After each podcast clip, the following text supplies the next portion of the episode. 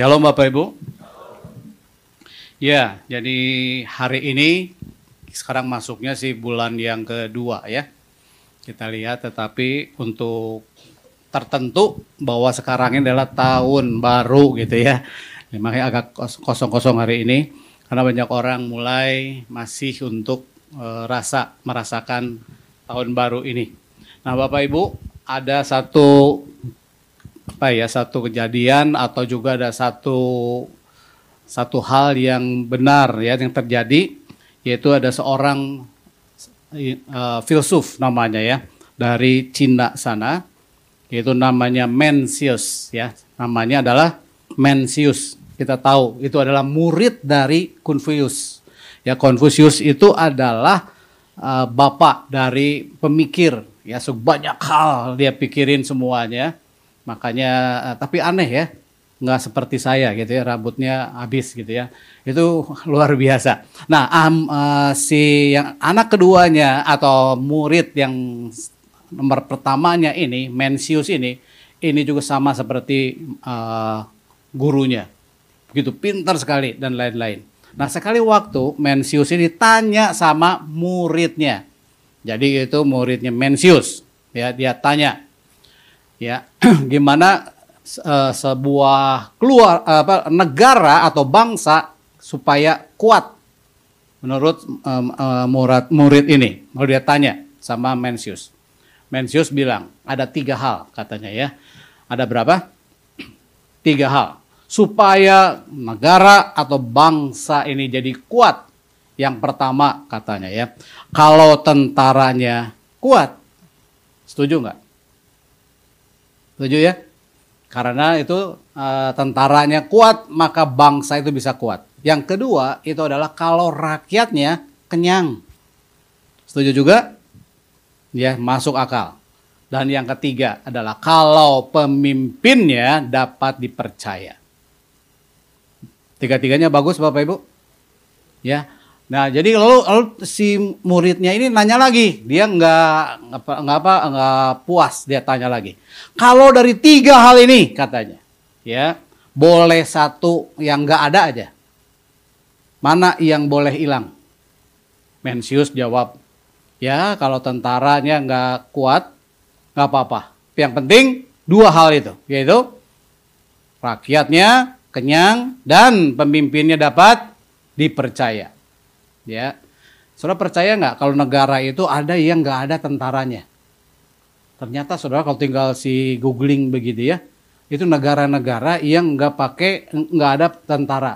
Ternyata ada beberapa negara loh itu. Dia nggak ada tentaraan di sana. Semuanya itu nggak ada eh, ya isi nggak ada kejahatan lah dan lain-lain. Luar biasa ya. Jadi yang pertama itu benar sekali. Lalu si muridnya ini tanya lagi, ya. Sekarang saran dua ini. Kalau satu yang hilang, mana yang boleh lah hilang dan nggak boleh nggak ada, harus ada.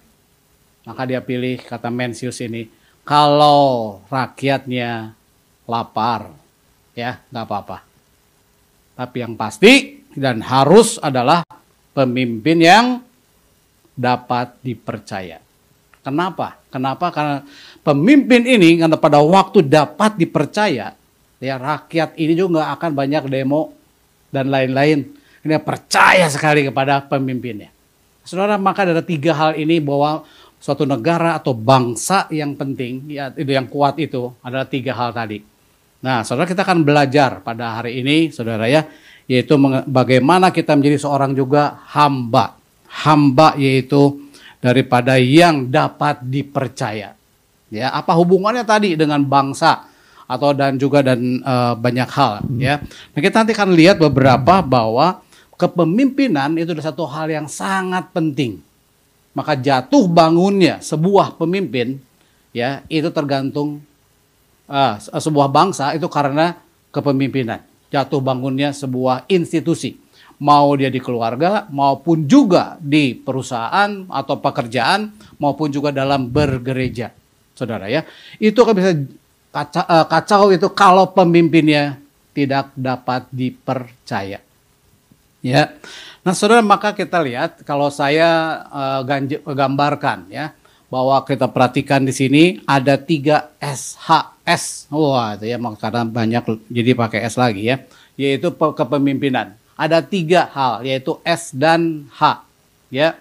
Nah, kita ini juga semua kita sebagai uh, manusia itu adalah sebetulnya kita pemimpin. Saudara setuju nggak bahwa kita ini semua adalah pemimpin? Setuju nggak? Setuju? Ah, dibilang saya mah enggak, saya mah cuma ah biasa aja. Ya. Nah, Saudara, semua manusia kita sebetulnya adalah pemimpin. Paling tidak dia akan uh, sebagai apa uh, teritorialnya masing-masing, ya.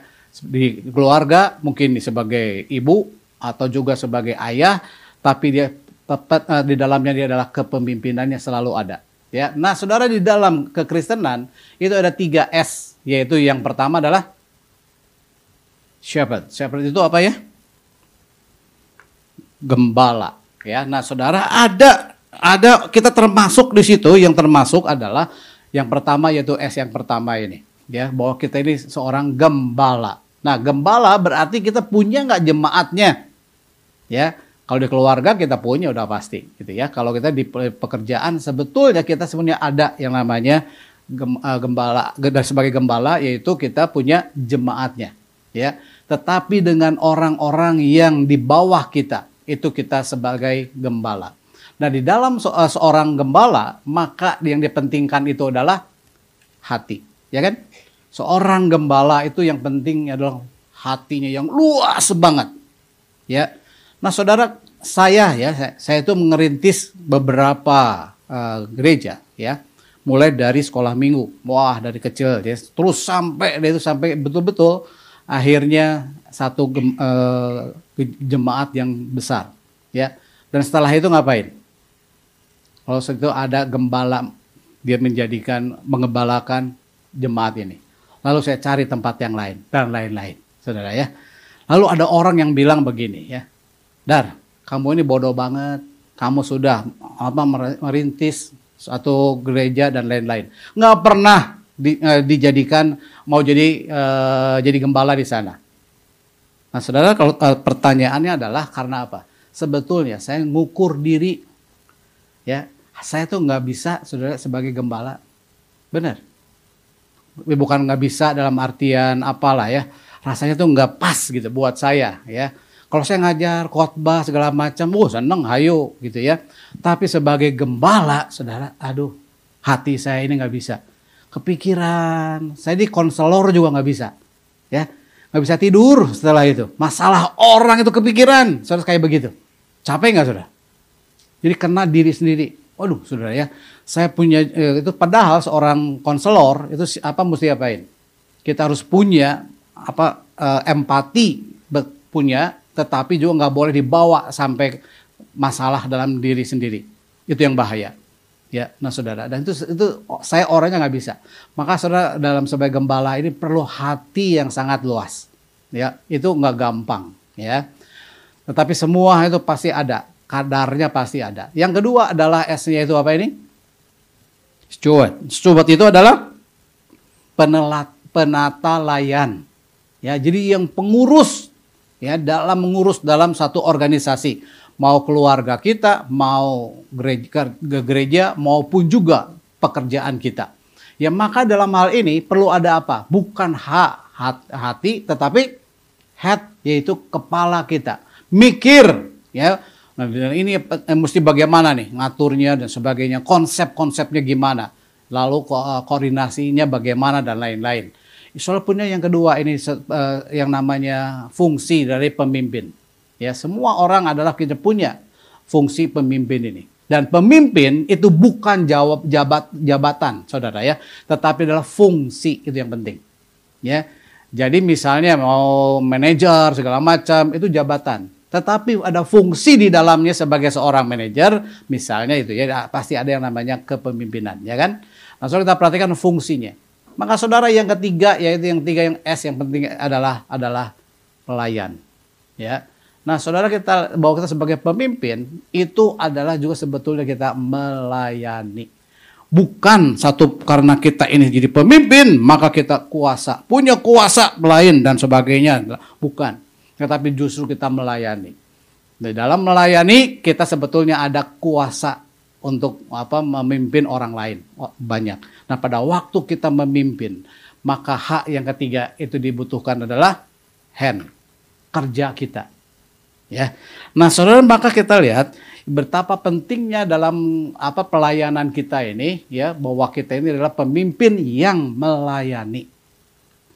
Itu tahun 1970-an ya, ada yang namanya Robert Greenleaf dia itu sebetulnya sih bukan apa Christian Christian leadership bukan, tetapi dia pakai dalam perusahaannya dia pakai apa adalah apa ke kepemimpinannya melalui melayani.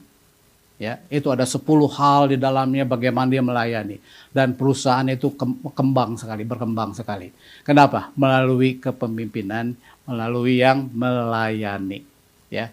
Jadi kalau mau meeting ya, ini sini kursinya belum beres dan lain-lain. Ya ruangannya belum siap. Dan dia datang duluan selalu, ya udah gitu ngapain? Karena belum orang lain tuh pada ngobrol-ngobrol, lalu si pemimpin ini ya bersih apa benerin si kursinya, siapin sama dia. Pertanyaannya, kira-kira yang di bawahnya jadi malu nggak? Ikut malu nggak?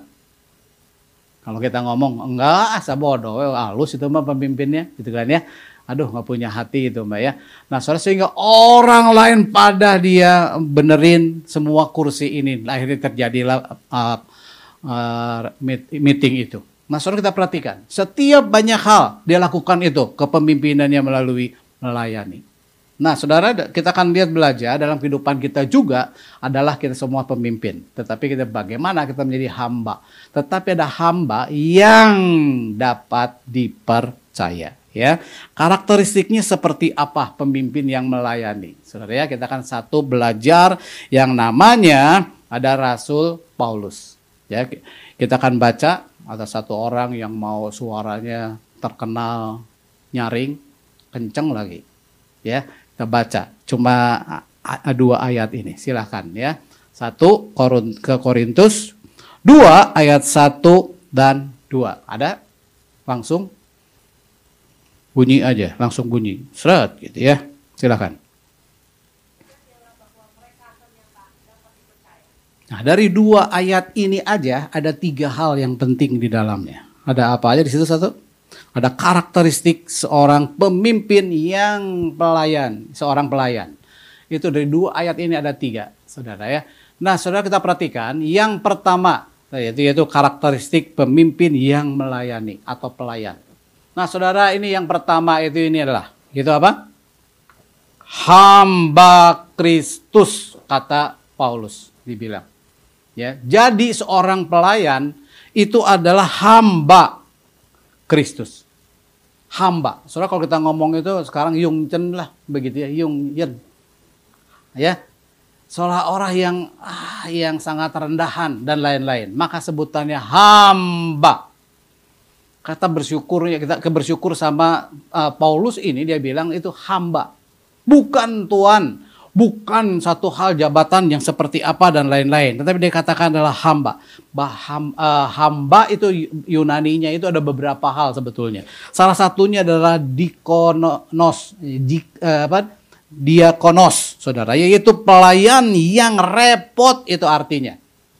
Jadi seorang pelayan yang repot maka contohnya ada di Lukas, saudara ya. Itu dikatakan ada orang punya apa eh, ladang, ladang, ladang ya. Maka orang ini dia kerjain dari pagi sampai sore. Akhirnya dia waktu beres mau mau datang, maka mau makan si tuannya, dibilang suruh makan nggak? Enggak, tapi suruh ngapain? Siapin lagi buat dia makan. Karena seorang pelayan yang repot. Banyak pekerjaan yang dia lakukan. Nah, saudara kita perhatikan di sini ya. Maka kita lihat bahwa yang penting adalah seorang hamba daripada Kristus kata uh, Paulus. Itu karakteristik yang pertama. Ya, lalu dikatakan yang kedua, itu ada yang kedua, bukan hanya dia seorang hamba, tetapi ada yang dia jaga orang ini adalah yang jaga kepercayaan dari Allah. Jadi Allah kasih satu kepercayaan, kepercayaan, ya, kepercayaan. Nah, kecepatan saudara ya ngomongnya kayak gitu ya nggak boleh itu sebetulnya ya udah nyampe sampai mana ini belum nyampe ngomongnya ya. Nah, saudara itu dari Kristus ya, lalu dipercayakan oleh Kristus. Luar biasa ya. Sehingga harus ngapain? Pegang kepercayaan itu. Benar nggak? Setelah itu ngapain? Baru yang ketiga adalah buktikan bahwa diri seorang yang dapat dipercaya. Maka dapat dipercaya. Pertanyaan saya, ya. Percayaan itu dari mana? Saudara kalau kita sama orang orang tua kita ya, kita kenapa percaya sama orang tua kita? Dari apanya aja? Bisa apa aja? Ya ya, ada ada ada mulai bunyian di situ. Hubungannya bagus. Nah, lalu keluarnya dari apa? Karena hubungannya bagus, maka dipercaya. Anak, orang tua, bos ke bawah atau juga ya, lalu juga uh, atasan ya, kepada bawahannya, bawahan kepada atasannya, sebetulnya hubungannya karena apa? Percaya. Benar? Ya kan sampai temenan itu pun adalah karena kita percaya, ya kan? Itu percaya itu luar biasa, penting banget, ya. Nah, saudara apa perkataan orang tua kita percaya sama anak, anak percaya pada orang tua karena apa? Ada perkataannya. Kita percaya orang tua saya tiap ngomong ini pasti melakukan. Betul kan ya? Janjinya pasti dia juga tepati dan lain-lain. Saudara maka percaya itu penting banget, yaitu kata-kataan. Lalu perkataan aja bukan hanya tetapi apa? Per, perbuatan kita dapat dipercaya. Kalau dia udah janji mau kerjain ini dia kerjain. Nah, saudara orang kayak begini udah bikin apa? Tenang hati kita, ya kan? Seorang pelayan karakteristiknya adalah tiga hal ini, kata Paulus. Nah, saudara kita perhatikan lagi karakteristik pemimpin pelayan sekarang dari PL ya, satu apa tokoh lagi. Ayo. Nah, itu dari mana kita belajar karakteristik ini? Benar ini mesti bantu ini teman-teman teman saya tadi ya. Yaitu belajar dari namanya raja. Tadi rasul udah ya kita belajar sekarang dari raja. Namanya Daud. Ada tiga hal lagi kita lihat di sini ya kita baca baca lagi tadi siapa yang tadi boleh mau ganti boleh ya supaya e, gantian boleh ya kita lihat ada tiga hal yang penting karakteristiknya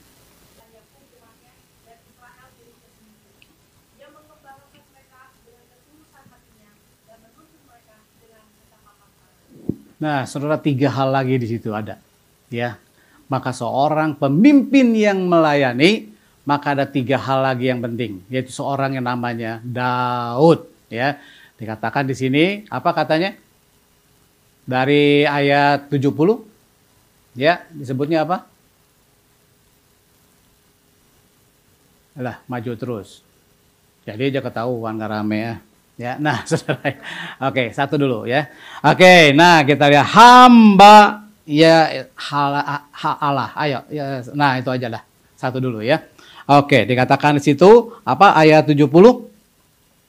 Dipilihnya ya Daud. Lalu ada satu keterangan hambanya. Terus diambilnya dari mana kerjaannya dia, profesinya dia diambil oleh Allah yaitu namanya Daud menjadi seorang raja. Luar biasa ya. So kita perhatikan hamba. Ya, balik lagi. Hamba itu adalah orang yang ngapain? Orang yang repot, banyak kerjaan. Ya. Nah, itu seorang yang namanya Daud. Daud itu nggak ada yang diemnya ya lakukan hamba sama seperti Paulus tadi ya nah yang kedua yaitu kita perhatikan di seorang yang namanya Daud nanti kita belajar lagi hal ini nah ada dua hal yang penting kalau di dalam bahasa, bahasa Inggrisnya itu adalah integrity of heart katanya yaitu apa? Diterjemahkan terjemahkan jadi ketulusan hati. Ini yang nomor dua. Penting banget. Ya yes, hatinya sangat tulus bukan bulus. Beda. Nah saudara kita perhatikan. Daud ini. Nah saudara kita perhatikan ya. Itu uh, kalau bahasa Inggrisnya tadi disebutnya integritas. Nah kita udah tahu kata ini integritas. Tahu ya? Apa artinya itu banyak orang yang bilang, ya itu dari bahasa aslinya itu adalah utuh sebetulnya, utuh. Orang yang utuh mulai dari pikiran, dari perasaannya, kata-katanya, tindakannya, saudara ya, responnya itu semua itu sama bulat utuh. Itu banyak orang yang namanya integritas. Ya, ada yang ngomong hari ininya uh, pagi ya berubah jadi Rabu atau ya uh, sorenya bahkan sampai dua hari kemudian dan lain-lain. Surah karena apa? Orang tidak berintegritas. Ada orang kayak gitu nggak? Oh, ini yang pernah merasa hatinya nggak enak gitu kan ya. Soalnya kenceng ngomongnya ya. Ada aja orang kayak gitu ya. Nah, so kita perhatikan. Nggak gampang saudara integritas itu. Ya kan? Nah, itu sebetulnya artinya apa? Tulus hati. Tulus. Ya, bukannya bulus. Dia nggak ada motif-motif yang negatif, eh, negatif, tetapi dia lakukan itu dengan apa adanya di situ. Nah, itu orang yang namanya tulus. Daud kayak begini pertanyaannya. Orang yang berintegritas pasti tidak berdosa. Setuju apa enggak sih? Enggak. Betul. Ya. Orang berintegritas bisa jadi dia berdosa. Bisa. Yo, saya tanya, Daud dosa enggak? Waduh, gedenya minta ampun, betul kan ya? Itu dari nama kecil juga diomongin terus ya Daud mah. Ya kan? Ngomonginnya selalu apa doa, dosanya? Gede banget. Ya sama ya cewek. Betul kan ya? Kalau kita berikan anak kecil jadi omongin sama guru-gurunya ya kan? Sampai sampai sekarang pada tahu. Pertanyaannya, sebelum da Daud itu namanya Saul, ya kan? Sama-sama hebat nggak? Kalau kita perhatikan, uh, Saul juga waktu di jadi seorang apa raja, itu nyumput katanya di gudang karena itu malu dan lain-lain. Padahal badannya itu paling tinggi. Kalau baris gitu ya nongol dia paling tinggi. Kelihatan tuh, oh si Daud, eh, si Saul ketahuan. Perangnya jago. Daud sama nggak? Sama. Kalau kita perhatikan, ya. Jadi dua-duanya jatuh dalam dosa nggak? Iya. Lalu sama Nabi, ya. Kalau Saul itu sama mulai disidin atau diomong sama yang namanya Samuel, ya kan? Tetapi dia responnya seperti apa? Saul kepada eh, Samuel, ya kan? Plus atau tidak? Negatif. Tetapi Daud sama-sama jatuh dosa. Tetapi sama Nathan, ya waktu juga dikasih. Ya ini ada orang kayak begini begini begini. Itu kamu tuh teh gitu kan ya begitu ya. Lalu langsung ngapain si Daud ini? Lihat hatinya yang tulus. Langsung seorang raja dukut du, uh, uh, dekat dia di pinggir jalan. Pakai bajunya yang apa betul-betul uh, ketahuan lalu di sini di kepalanya ini pakai abu abu. Ya lalu dia ngomong ke sana sana dia buat banyak dosa dan sebagainya. Saudara sampai nyesalnya minta ampun. Maka munculnya di situ Mazmur 51 salah satunya dan ada beberapa. Karena apa? Hatinya yang hancur. Saudara itu hatinya. Saul? Tidak. Nah jadi orang integritas bisa jadi bisa jadi ya dia melakukan dosa tetapi responnya setelah itu. Itu yang penting. Maka setelah itu apa bedanya Daud dengan Saul? Ya, kita lihat raja-raja setelah itu, ya. Selalu kalau ada yang bagus raja setelah itu, maka dibilang Alkitabnya bilang apa? Maka seorang yang namanya Raja A misalnya ya, usia sekian, memerintah sekian lama, kalau itu bagus di mata Tuhan, ditulisnya apa? Maka orang ini takut akan Tuhan. Ya, seperti apa? Ibu? Ah, bukan ibu. Siapa nenek? Bukan nenek lagi ya, nenek moyangnya. Namanya siapa? Yang diambilnya itu. Daud atau Saul? Daud. Tetapi kalau ada remaja, ada apa, raja yang tidak baik, ya, maka disebutnya apa? Ini adalah raja B ya umur sekian jadi rajanya selama menjadi uh, rajanya. Lalu kalau uh, takut tidak takut kepada Tuhan dibilang apa mata uh, jahat sekali terhadap Tuhan. Tidak seperti bukan Saud lagi, tapi Daud lagi patokannya. Luar biasa. sampai sekarang. Bahkan jadi bangsa itu. Ya, lalu benderanya Nah, disebutnya bintang Daud. Luar biasa. Pertanyaannya lagi, ya, Daud itu pernah berdosa nggak? Gede banget. Tetapi dia punya hatinya, punya hati yang sangat tulus. Ini penting. Nah, kita sebagai pemimpin yang melayani, yang kedua ini yang penting yaitu seperti Daud, kita harus punya hati yang tulus, ya. Lalu yang ketiga yaitu karakteristiknya adalah track Silahkan. Ya, yaitu apa dikatakan? Yang berikutnya kecakapan tangan. Artinya ngapain? Ayo, yang cakap ini si Daud ini bisa apa aja? Bisa musik, jago. Apalagi? Main ketepel, ya kan? Saudara, waktu saya baca ya mengenai kisahnya Daud, uh, gembala dengan domba, hubungannya dikasih nama, bisa jalan-jalan. Karena waktu jauh gini, bagaimana supaya balik gitu kan ya. Itu pakai apa? Pakai pengali-ali. Ya, kalau dia tahu uh, dombanya udah sampai mana, lalu dilemparin begini dan si Daud apa si batunya pas depan di mukanya set balik lagi tuh si Daud apa si Daudnya lagi. Si dombanya saudara. Luar biasa nggak? Pinter nggak nih orang? Kayak begini. Lalu dalam tombak uh, perang dan sebagaimana Daud jago nggak? Maka sampai sampai dia itu iri sama banyak karena banyak cewek yang ngomong bilangnya apa?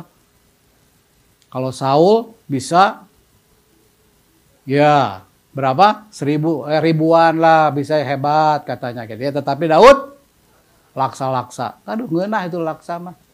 Ya kan? Nanti kita perhatikan. Ya itu karena apa dibedain dengan apa? Daud. Jadi keterampilannya hebat juga nggak dia? Ya, tiga. Tiga hal ini dari seorang Daud. Seorang hamba. Nah kita akan belajar dari ini hal ini. Maka kita lihat kenapa orang bisa dapat dipercaya. Lalu apa akarnya? Makhluk apa hati hasilnya? Kita lihat di sini. Nah, saudara yang ada beberapa hal.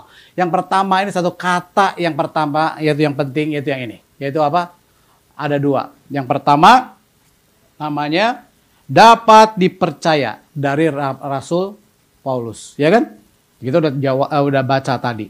Lalu saudara yang kedua, bagaimana seseorang itu hamba dapat dipercaya sebetulnya di bawah ada akarnya, yaitu apa tadi? Tadi dari Daud itu kita baca tadi yang Mazmur itu, yaitu integritas.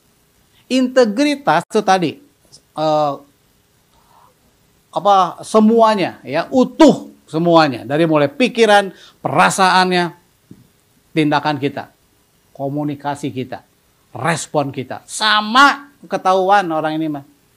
Ya, nah jadi kita perhatikan dari sini ada akarnya.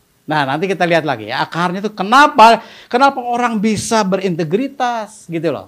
Tanya terus. Lalu hasilnya apa? Kalau orang itu punya yang namanya dapat dipercaya. Kita ke atas ya. Nah, berikutnya apa? Nah, jangan dua-dua deh, satu deh. Nah, Saudara, orang yang dapat dipercaya, maka maka orang ini akan menjadi berpengaruh. Benar Contoh ya, saya tuh ingat sampai sekarang ya. Saya kalau uh, pelayanan itu antar dulu anak sekolah minggu ya, yaitu anak saya. Ya. Uh, waktu itu kelas 4 saya masih ingat ya. Jadi dia saya antar dulu uh, supaya ibadah, lalu saya pelayanan. Nanti pelayanan selalu saya jemput dia. Kita pulang lalu makan siang barengan gitu ya dan lain-lain. Nah saudara selalu kayak begitu. Lalu saya ngomong nanti ya, jadi ini uh, pelayanannya sampai jam segini nanti jemput kamu tunggu gitu ya. Kalau dia lebih duluan ya tunggu di situ. Dan selalu dia tunggu itu dekat satpam ya supaya cepat tinggal di klakson tetet ya tahu gitu kan ya dan lain-lain.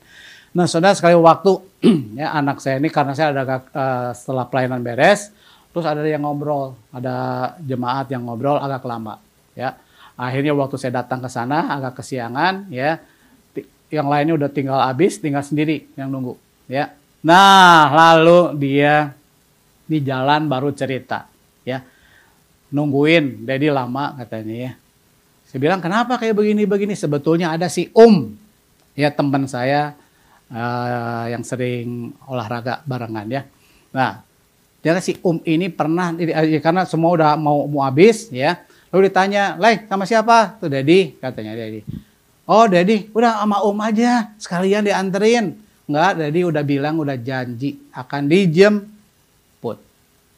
Lalu teman saya ternyata ya, ya dia itu uh, karena udah waktu di badminton juga dia bilang anak anak orang eh, tidak mana emang nggak bisa diculik nggak bisa hese ya Nah dia bilang cerita seperti yang anak saya juga cerita, ya. Nah jadi si Om ini, ya. Nah dia bilang. Nah lalu teman saya ini bilang juga ya.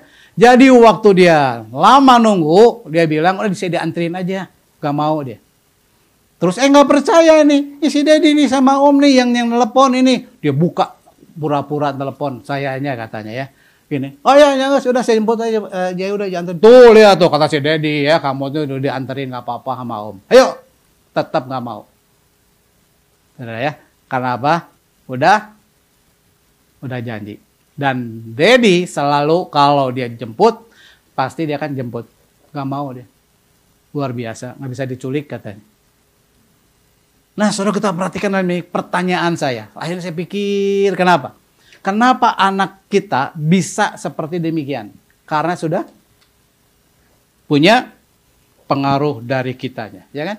Kenapa dia itu pengaruh dengan omongan saya? Karena apa? Kita perhatikan lagi. Dapat dipercaya. Ya kan? Coba orang tuanya yang nggak pernah percaya. Janji begini malah lupa jemputnya. Udah udah di rumahnya tidur malah. Ada orang tua orang tua yang kayak gitu tuh. Anda juga heran saya kadang-kadang ya.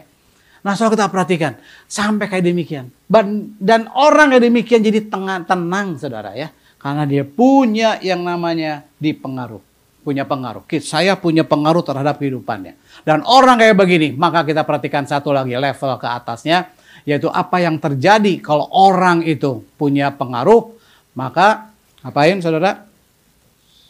Orang ini akan sukses. Ya, dia melakukan apa juga pasti dia akan lakukan. Saya kalau ngomong anak saya, anak saya harus begini aja ya, begitu ya dilakukan. Dia akan lakukan. Ada memang udah remaja itu kadang-kadang bertanya iya, selalu iya, nggak pernah jawab enggak. Tapi kumangke nanti lagi dulu gitu kan ya, remaja-remaja begitu. Tetap dilakukan nggak pada akhirnya? Tetap kayak demikian. Ya, nah orang kayak begini ujung-ujungnya kita kalau punya pengaruh kepada orang lain dan orang ini juga akan melakukan yang kita mau lakukan. Sudah luar biasa, nggak usah dipaksa. Nah, so kita lihat sekarang sekarang akarnya. Kan ini kayak begini nih naiknya ya. Tadi kan kita jadi pengaruh orang. Nah, kita lihat di bawahnya. Ada integritas. Kenapa orang itu bisa berintegritas? Karena punya yang namanya kebenaran. Saudara ya. Kenapa dia bisa utuh omongannya dari otaknya dan sebagainya? Karena ada kebenaran. Kalau dia nggak punya kebenaran, nggak punya hidup yang integritas. Setuju Bapak Ibu? Betapa penting sekali ada suatu kebenaran. Kebenaran itu yang benar-benar benar. Yaitu daripada Tuhan Allah sendiri. Sehingga pada akhirnya kita lihat akar yang paling bawahnya adalah kenapa orang punya kebenaran yang benar-benar benar. Yaitu karena apa? Takut akan Tuhan. Waduh, saudara, itu yang sangat esensi sekali. Ya, kalau kita cari pacar, ya, calon, ya, dan lain-lain, waktu pacarannya dan lain dan sebagainya juga banyak ngobrolan, banyak ya. Dan kita harus ngapain? Sampai keluarkan ke, uh, pacaran uh, apa calon kita. Itu betul-betul sampai dia integritas, tapi dia punya kebenaran, yaitu kan takut akan Tuhan. Kita orang tua kepada anak ya nggak usah kita ngasih apa supaya anaknya takutnya sama kita. Orang tuanya marah galak eh, dan lain-lain. Tapi kita sel tidak selalu ada terhadap anak kita. Benar kan ya? Tetapi kalau di dalam hatinya selalu ada takut akan Tuhan tenang nggak? Soal itu penting ya. Maka teman saya itu punya anak dua ya. Dua-duanya sekarang udah di luar negeri sekolah di sana. Hebatnya apa dia bilang? Dia itu cuma ngobrol segala macam dan sebagainya. Karena dia begitu tenang dan lain-lain. Karena apa dia? Sudah dari kecil ditanamkan takut akan Tuhan. Pada waktu takut akan Tuhan, ada kebenaran di dalamnya. Maka hidup dia menjadi integritas. Setelah itu maka dia orang ini akan dapat dipercaya. Dia akhirnya jadi komselnya kata di luar negeri itu, jadi pemimpinnya dan lain-lain sebagainya. Sampai sekarang menjadi seorang uh, pemimpin komsel yang uh, pengaruh berpengaruh pada teman-temannya. Luar biasa.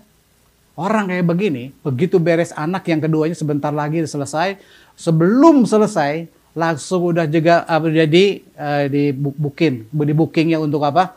Untuk perusahaan yang sangat besar. Luar biasa ya. Belum, belum lulus. Ya, sedikit lagi. Karena apa di dalamnya? Kenapa bisa sukses? Padahal itu bukan mau kerja di sana, tetapi dicari pekerjaan sama orang lain. Dicari-cari dia. Karena punya pengaruh seorang-seorang pemimpin yang melayani. Penting nggak dalam dalam dapat dipercaya itu penting nggak Bapak Ibu? Penting? Penting atau penting banget? Nah penting banget ya. Nah kita lihat akarnya sampai kenapa demikian, yaitu takut akan Tuhan. Kalau kita dengar khotbah setiap hari dengar ya takut akan Tuhan, heeh heeh heeh Saudara itu kalau kita cuma tahu doang, ya kita tidak melakukannya dan kita juga apa ngerasain hidup hidup ini, nggak akan kita dapat dipercaya kok, nggak. Betul-betul kita akan takut akan Tuhan, hidupnya tenang.